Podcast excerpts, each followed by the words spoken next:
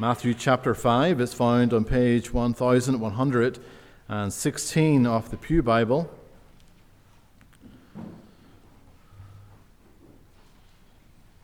We're looking at Jesus' Sermon on the Mount. it's a short passage this evening, verses 31 and 32. So listen to God's word. Furthermore, it has been said, Whoever divorces his wife, let him give her a certificate of divorce. But I say to you that whoever divorces his wife for any reason except sexual immorality causes her to commit adultery, and whoever marries a woman who is divorced commits adultery. Amen.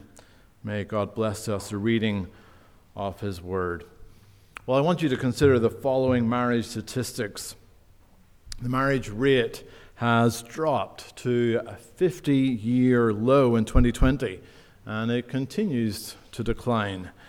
More people are opting for cohabitation instead of marriage. The US ranks sixth country among the, ranks sixth among countries with the highest divorce rates in the world. Half of all marriages end in divorce second and third marriages actually fail at a far higher rate.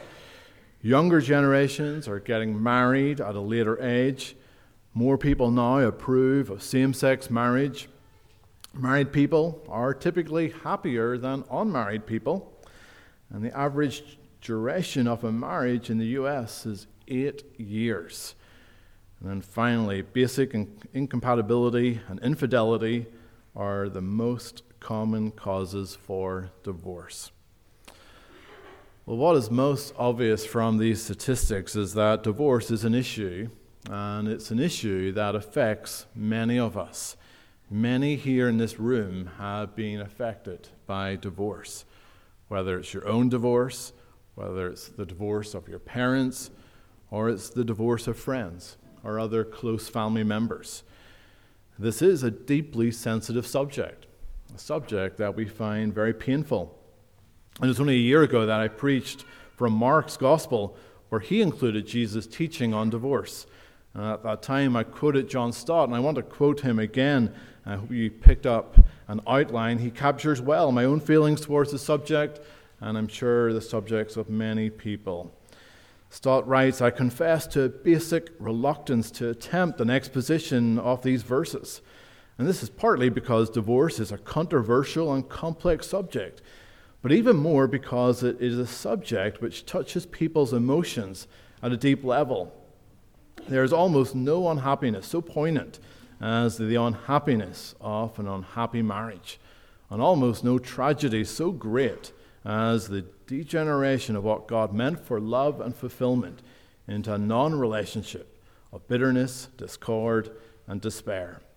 I am convinced that the teaching of Jesus on this and every subject is good, intrinsically good, good for individuals and good for society. That I take my courage in both hands and ride on. And so, with this similar mindset, let us think more deeply on this painful subject and understand what God has to say. And so, I want you to notice the righteous man does not harden his heart and so divorce his wife. Instead, he commits himself to her. For in Christ there is reconciliation, as Christ committed himself to the church. And children, I encourage you to draw a picture, a picture of a marriage ceremony, the bride and a groom. And in that picture, you can say or label how long the couple are promising to be with each other. So, firstly, let's notice you are to have a righteousness that surpasses that of the Pharisees. That's verse 20. So, it's important to understand the context of these verses. This is a short passage, and this is not the only place in Matthew's gospel where he teaches on divorce. Matthew 19, we have a much longer section on Jesus' teaching on divorce. And so, the main focus of these verses in Matthew 5 is less on divorce as it is on righteousness. And so don't expect this sermon to cover every aspect of divorce. Now, the context of these verses is verse 20. For I say to you that unless your righteousness exceeds the righteousness of the scribes and Pharisees, you will by no means enter the kingdom of heaven. Well, I'm sure you've heard of the description of someone being more Catholic than the Pope. It describes someone who has an annoyingly strict adherence to the Catholic faith. Now, that might not be too difficult with today's Pope, but that seems to be what Jesus is saying to his disciples when he says, Your righteousness is to be greater than that of the Pharisees. The Pharisees, they were all about righteousness. They thought they lived out righteousness every minute of every day by every action that they took. Nothing they did was unrighteous, for they had a law for every one of their actions. And so you can't get a people more righteous than the Pharisees. But as we've been considering the last number of weeks, the righteousness of the Pharisees was external. It was all for show. It did not touch their hearts. Christ's view of righteousness was not merely outward, but it was from the heart. And so we see if you have angry thoughts, Christ says you have committed murder. If you have lustful thoughts, you have committed adultery. And he gives four further areas where the righteousness that he demands is greater than that of the Pharisees. And so this evening we'll be considering marriage and divorce.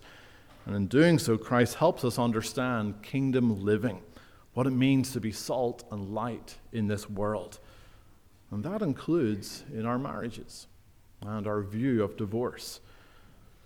Divorce is to be the last thought in our heart. Instead, our goal is to pursue lifelong faithfulness. So rather than look for an easy get out, you are to put all your energy into sustaining your marriage. And so this message is very applicable in our day where divorce, sadly, has become very common. Well, secondly, you are to understand that the Pharisees had this cavalier approach to divorce, similar to our own culture. Jesus begins, Furthermore, it has, has been said, Whoever divorces his wife, let him give her a certificate of divorce. Now, this is not Jesus quoting from the law, but rather from the Pharisees' interpretation of the law. For when Jesus quotes from the law, he always says, It is written. Now, the Pharisees, they taught that a man could legally divorce his wife if he simply gives her a certificate of divorce. Now, there were a variety of interpretations on the reasons on why a man could divorce his wife. There was a conservative school of Shammai who said you can only divorce your wife on the grounds of sexual immorality. That was evident when Joseph sought to quietly divorce himself from Mary. But the other school of thought was the school Hillel. That was much more relaxed. You could basically divorce your wife over very minor issues. If you weren't happy with your wife's cooking, that would be grounds for divorce in the book of Ecclesiasticus in the Apocrypha, which was written about 150 BC, it taught that if she will not do as you tell her, get rid of her. In both schools of thought, whether conservative or liberal, they took the view that divorce is acceptable. And so you see this very cavalier approach to divorce. And that's because the Pharisees were only concerned about the externals. They were more concerned about keeping the letter of the law than the spirit of the law. The spirit of the law is that God hates divorce. Malachi 2, we read, For the Lord God of Israel says that he hates divorce, for it covers one's garment with violence, says the Lord of hosts. Therefore, take heed to your spirit, that you do not deal treacherously. This was not the attitude of the Pharisees. Instead, they were more interested in what loophole that they could find that would allow divorce to be permissible. And this loophole would then benefit them so they could get out of their marriage responsibilities. And it's not that different from today. People are quick to get out of their marriage commitments. Just last year, the UK changed its divorce laws so it's more similar to the divorce laws here in the US. Before, there had to be a period of separation, which could last up to a couple of years before divorce was finalized. Now a couple can divorce in the space of 20 weeks. The reason for this change is because the length of time, two years, was seen as too painful. The breakdown of a marriage, it is always painful, and it should be painful. It's not to be done lightly. Marriage is a responsibility, it is a commitment. And the focus should always be on fulfilling your marriage vows rather than searching for loopholes on how to get out of your marriage. Sadly, as Christians, we often behave in the same way. We are quick to want out of our marriage, and so we look for a loophole. We want to know the exceptions.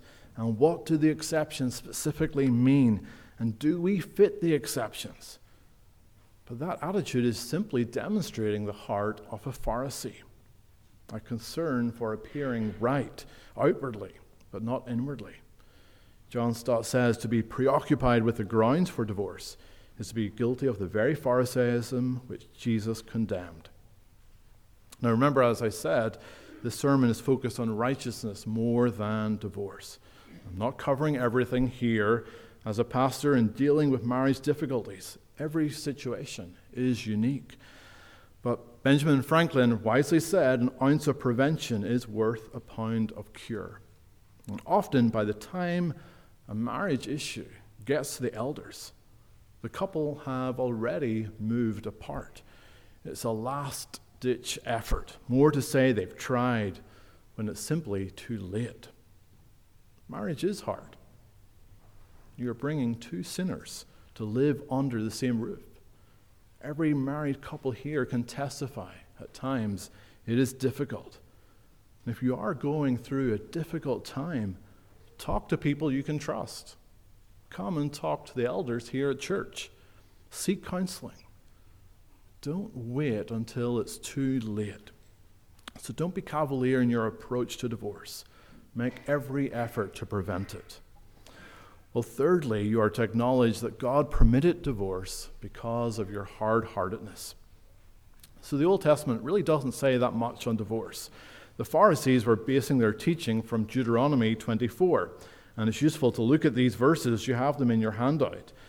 When a man takes a wife and marries her, and it happens that she finds no favor in his eyes, because he has found some uncleanness in her, and he writes her a certificate of divorce, put it in her hand and send her out of his house.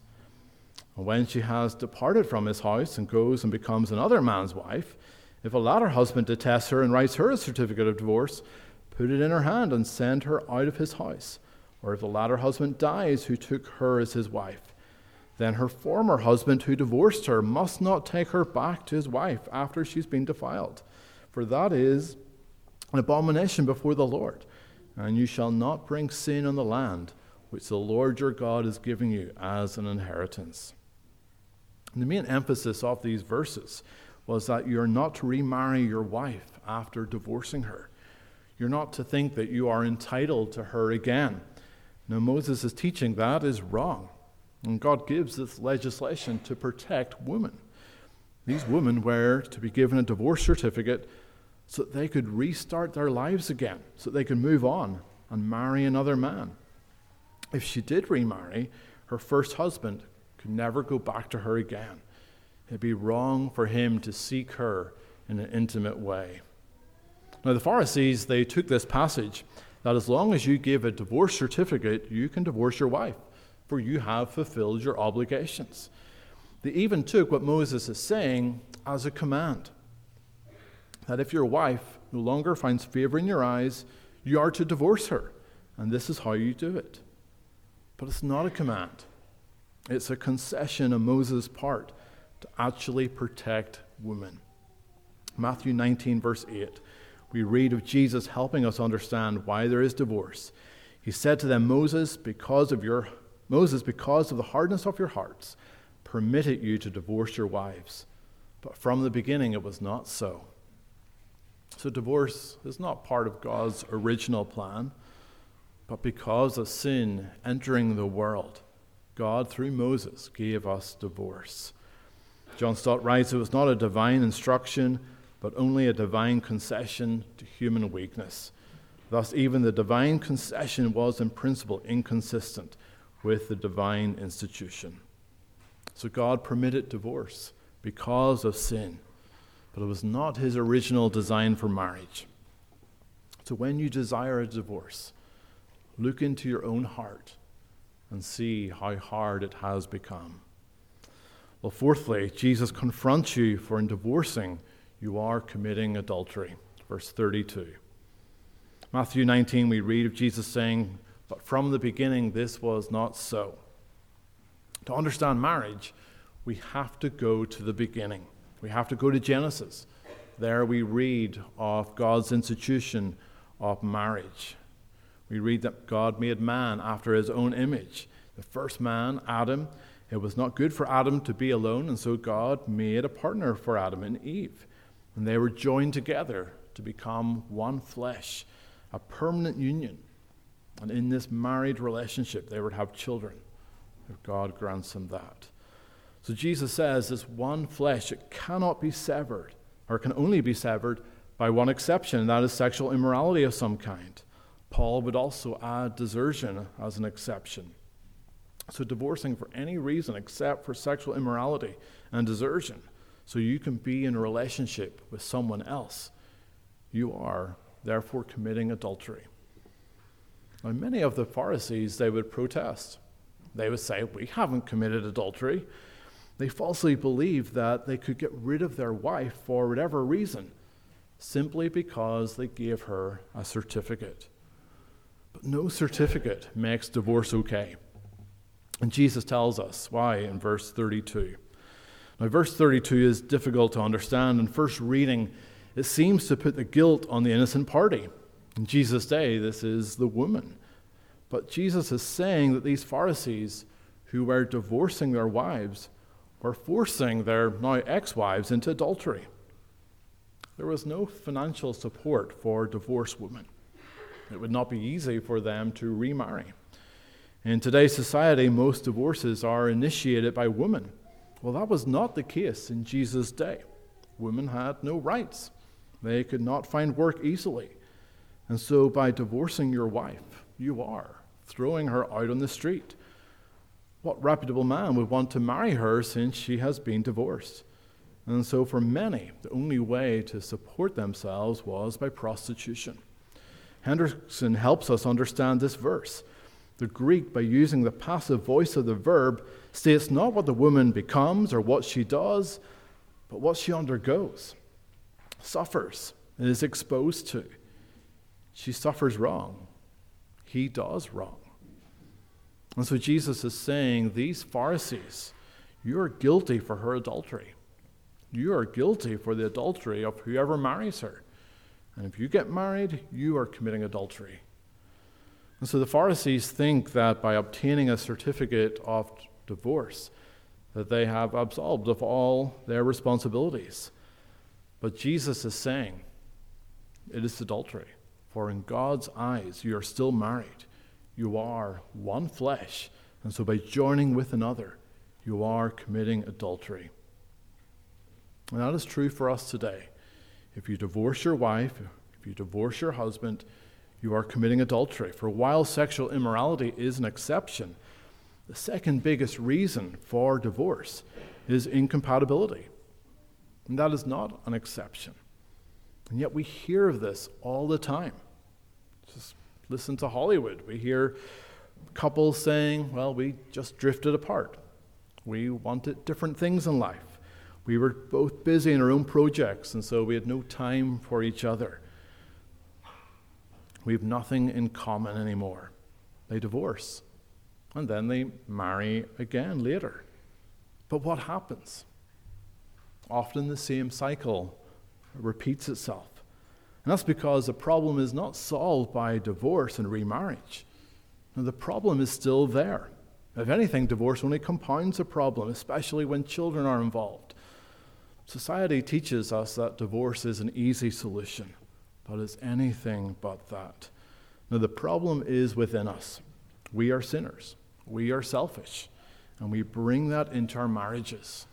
Often, when we see Uh, only when we see that are we in a position then to work on our marriages. And it is important to work at our marriages. Maybe the sermon is timely, the Sunday before Valentine's Day.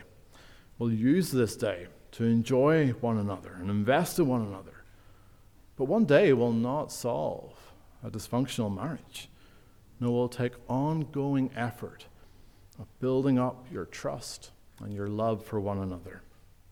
Well, fifthly, in Christ there is reconciliation as he committed himself to you, the church. So the Pharisees, they wanted to believe that they were righteous. Jesus demonstrated that they were far from righteous. Their low view of marriage demonstrated that they are adulterous sinners. MacArthur says this that's the thrust of the passage. The whole section is to reveal that they are adulterers, in spite of what they claim. And Jesus is ripping off the mask of their self righteousness to reveal their real hearts. And the whole point here is that divorce leads to adultery. It's just sequential. You may claim that you're not adulterers, but you are adulterers in your heart and in your divorces, which you are doing by misinterpreting the Word of God to fit your own whims. What the Pharisees do is exactly what we do. We spend so much time trying to legitimize our divorce, trying to say it's right for me to divorce. Instead, you and I, we must repent of thoughts of divorce when they enter our heads. We must acknowledge that we're not the perfect husband, we're not the perfect wife that we like to think we are.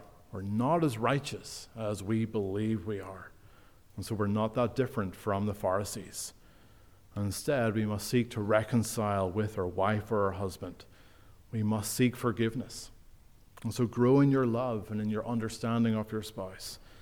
That's what it means to live in Christ's kingdom. That's what the Sermon on the Mount is about. Even the exception that Christ gives is sexual immorality. As painful as that is, it's not the unforgivable sin. And there should be an encouragement to reconcile, but only if genuine repentance is evident. Well, how can you do this? Well, this is the forgiveness and the reconciliation that we see between us and God. We read of this in Ephesians 5 Husbands, love your wives, just as Christ also loved the church and gave himself for her. Well, this is a love that you are to show to your wife. For this is the love that we know in Christ. He's committed himself to you, even to die for you. And in his grace, he makes you righteous. That is how you can be righteous. Through him, you can be loving and gracious in your marriage. Even for those who have had a divorce in Christ, you know forgiveness, and so you know his righteousness. And it is this righteousness that you are to reflect into this world. So remember the context of the passage. Jesus is speaking to his disciples about life in the kingdom. And he begins with the Beatitudes, the blessings of the meek, of the humble, of the merciful, of the peacemaker. Well, these are characteristics that are to be evident in you as you live in this world, but they are to be evident in you in your marriages. And so, does that describe your relationship with your spouse? Are you merciful to her? Are you humble before Him? Are you seeking peace in your relationship rather than strife? So don't be affected by the culture that we live in where no one is faithful. No, take Christ's commandment and in His help live it out. And so the righteous man does not harden his heart and so divorce his wife. Instead, he commits himself to her, for in Christ there is reconciliation as Christ committed himself to you, the church. Now, Discipleship Explored gives the story of a woman named Judy. And Judy described how she looked for contentment in this world. At the age of 18, she picked her husband because he was a good man, unlike anyone else she knew. And she thought this man would bring her contentment, the contentment that she was missing in her life. But soon, both her and her husband recognized that although they enjoyed their marriage, they were still hungry. They were still feeling an emptiness, that they were missing something. Well, soon the marriage hit the rocks. Judy then decided The reason for her emptiness and hunger was because of the one thing that was constant in her life her husband. And so she decided, I need a new husband. Well, her and she and her husband were invited to a Bible study, and they felt they needed to go. They did not want to hurt the feelings of the one who invited them. Well, her husband ends up getting saved at this Bible study. But for Judy, she was still determined in her thinking that what she needed was a new husband. And so one night she asked him for a divorce. But on that same night, her husband led her to the Lord. He helped her see it wasn't a new husband that she needed, she needed Christ. What a radical change in her life. So the righteous man, he does not harden his heart and divorce his wife. Instead, he commits himself to her. For in Christ there is reconciliation, as Christ committed himself to you, the church. Amen. Let's pray.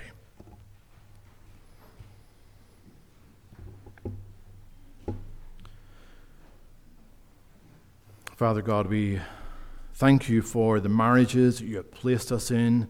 But Lord, we ask for forgiveness when in the difficulties and in the frustrations that we can be quick to simply want out. We ask for your help. We ask for your grace, that you would soften our hearts, that we would love and trust one another again.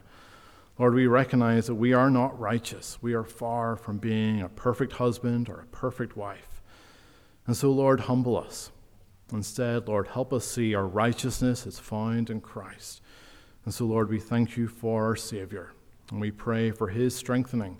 We pray for his enabling in all areas of our life, but particularly in our marriages. We ask this in his name. Amen. Well, please turn in your psalm book to Psalm 45c. Psalm 45c, the psalm is known as the wedding psalm. It speaks of a royal wedding being married to the king. Well, King Jesus is the bridegroom and we are the bride. So let's leave behind our old life and join him in the new life he gives us. Let's stand and sing Psalm 45c.